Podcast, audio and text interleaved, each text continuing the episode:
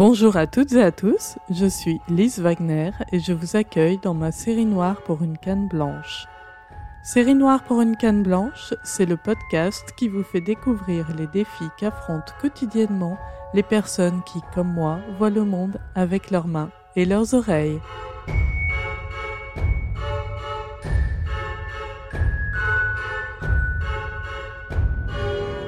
Aujourd'hui, pour ce huitième épisode, je vous avais promis une escapade dans le métro, mais c'était sans compter sur quelques événements mystérieux qui ont bouleversé mes plans.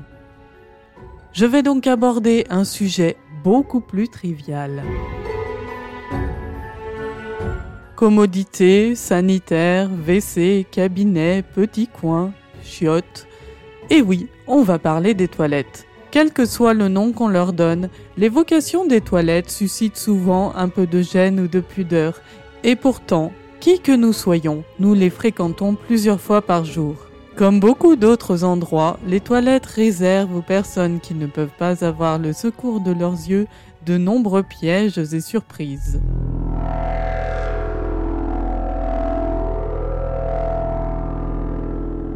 Première épreuve, la discrétion. Quand vous êtes dans un lieu public et qu'il vous vient une envie pressante, vous tâchez de vous faire discret, prétextant un coup de fil ou simplement l'envie de prendre l'air. Impossible à faire quand on n'a pas la possibilité de se repérer par ses propres moyens. Le simple fait de se lever et de déplier sa canne blanche mobilise obligatoirement l'attention des personnes autour.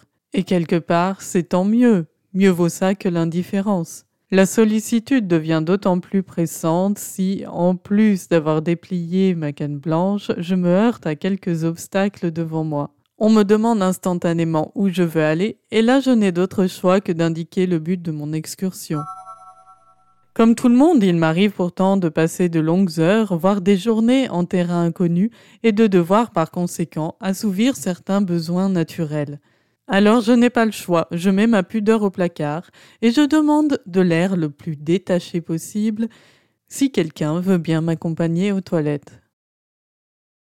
Parmi mes victimes, j'essaie de choisir en priorité des femmes, mais en situation d'urgence, on prend ce qu'on trouve. Ma victime tente parfois de me décrire l'itinéraire pour me laisser me débrouiller seule, mais il faut bien avouer que ce n'est pas chose facile, surtout quand on n'en a pas l'habitude.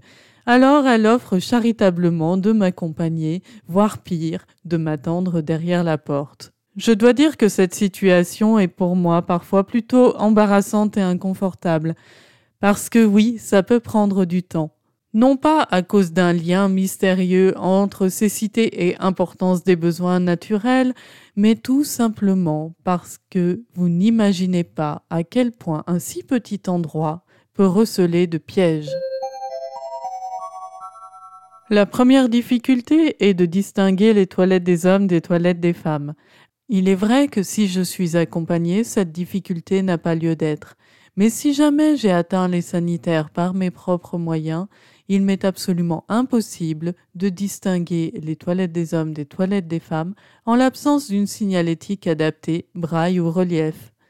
Heureusement pour moi, il est très rare qu'une femme qui rentre dans les toilettes des hommes provoque un scandale, par contre, le contraire, et particulièrement dans certains pays, peut vraiment poser problème.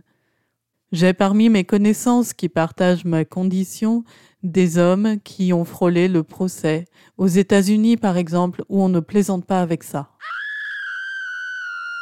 Ensuite, la difficulté est de se repérer à l'intérieur des toilettes. Avez-vous déjà éprouvé l'envie de tripoter une cuvette de toilette dans un lieu public Non eh bien moi non plus. Et pourtant, je suis bien souvent contrainte de regarder avec mes mains, faute de moyens plus efficaces. Dans les toilettes, j'essaie tout de même de trouver une technique alternative. Si vous aviez comme moi déjà mis les mains dans un urinoir pensant avoir affaire à un lavabo, vous sauriez de quoi je parle. J'ai donc mis au point une charmante petite danse, la danse des toilettes. Debout sur un pied, l'autre jambe en avant, je tâte pour localiser les différents équipements. Et hop, un petit coup de pied dans la poubelle, un petit coup de pied dans le lavabo, un petit coup de pied dans la cuvette. Ouf Ça y est, je l'ai repérée. Reste à savoir si elle est ouverte. Car oui, se soulager sur un couvercle fermé peut avoir des conséquences désastreuses. Évidemment, plus l'espace est grand, plus l'épreuve se corse. J'en profite pour adresser une requête à mes futurs accompagnateurs de ces instants quotidiens. Quand il y a le choix, ne m'envoyez pas dans les toilettes réservées aux personnes handicapées. S'il y a un fauteuil roulant sur le logo, ce n'est pas pour rien. Une personne en fauteuil roulant a besoin d'espace pour manœuvrer. Pas moi. Et au contraire, plus c'est grand, plus c'est compliqué. Une autre difficulté que vous connaissez bien certainement, mais qui s'amplifie encore en cas de handicap visuel, c'est la localisation du papier toilette. Certains individus à l'esprit rotor ont quand même eu l'idée de positionner le distributeur à l'arrière de la cuvette en hauteur. Alors, quand on doit chercher avec ses mains, je vous laisse imaginer le style de surprise qu'on peut parfois trouver. Là encore, si vous n'avez jamais mis la main sur une serviette hygiénique usagée ou un morceau de papier toilette imbibé, vous aurez peut-être du mal à comprendre ce que je ressens quand je recherche à tâtons le distributeur de papier toilette. Je vous ai parlé de ma petite danse pour localiser la cuvette des toilettes. Cependant, quand il s'agit de localiser le bouton de la chasse d'eau, le savon, le sèche-main, je n'ai pas d'autre choix que de le faire avec mes mains. Je dois aussi vous parler des toilettes modernes, car oui, pour répondre aux enjeux d'hygiène, les concepteurs débordent d'inventivité commande aux pieds, aux genoux, aux coudes, avec cellules de détection, sont autant de mystères qu'il est difficile de percer quand on n'a pas le secours de ses yeux. Combien de fois il m'est arrivé de déclencher le distributeur de savon sans jamais parvenir à trouver le robinet d'eau, je ne saurais le dire, mais c'est un coup classique notamment dans les trains. Dans les trains, ou les toilettes publiques style sanisette, j'appréhende aussi beaucoup les systèmes de verrouillage des portes. Un jour où je voyageais en train et où je n'avais pas pu réprimer une envie pressante, je n'ai pu sortir des toilettes qu'avec l'aide du contrôleur, après avoir donné force coups sur la porte et poussé des cris pour alerter de ma présence. Inutile de vous dire que maintenant je procède à de nombreuses vérifications avant de m'enfermer. Mais tout de même, je me suis encore récemment laissé prendre dans des toilettes publiques où j'avais manqué de précautions. Alors que je cherchais le bouton de déverrouillage de la porte, je suis tombé sur un écriteau en braille qui indiquait qu'il fallait appuyer sur le bouton vert. Ah ah Je signale quand même au concepteur de ce système que lire le braille et savoir reconnaître la couleur verte du bouton est généralement plutôt incompatible. Et justement, si dans vos fonctions professionnelles, vous êtes amené à vous occuper de la conception de sanitaires publics, j'aurai quelques conseils à vous prodiguer.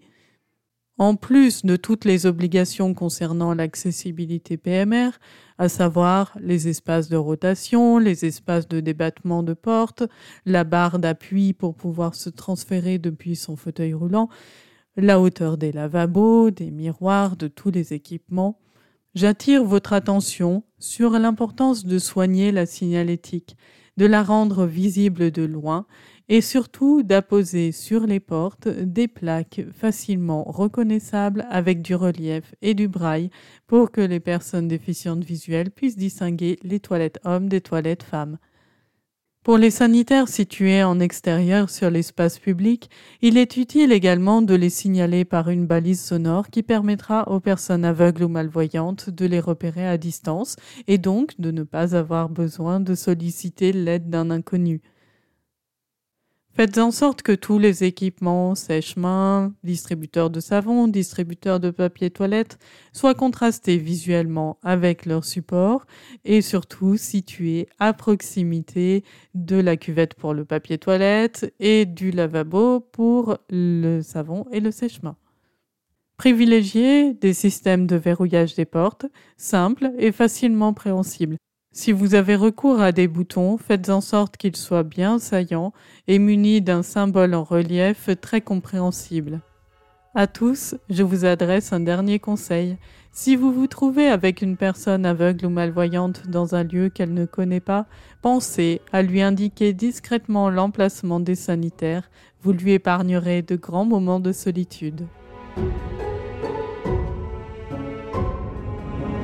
J'espère que cet épisode vous a plu. Il se peut que vous vous dites depuis le début de cette écoute, tiens, j'ai déjà entendu ça quelque part. C'est tout simplement parce que, alors que je débutais totalement dans le podcast, j'avais enregistré une première version de cet épisode qui m'a valu une récompense dans le cadre du concours de podcast organisé par le festival Entendez voir à Strasbourg. C'est ce prix qui m'a encouragé à lancer ma chaîne J'en profite alors pour remercier l'équipe des organisateurs de ce très beau festival.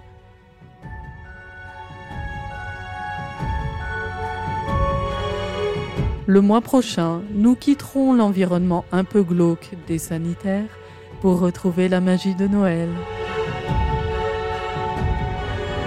Vous venez d'écouter Série Noire pour une canne blanche, un podcast proposé par Okinea. Vous pouvez retrouver tous les épisodes de la série sur le webzine Okinea, webzine.okinea.com et toutes les bonnes plateformes de podcast. Si cet épisode vous a plu, n'hésitez pas à le partager largement avec votre entourage. Quant à moi, je vous retrouve très bientôt pour un nouvel épisode de mes aventures. Pensez à vous abonner pour être sûr de ne pas le rater. D'ici là, vous pouvez reprendre une activité normale. Portez-vous bien.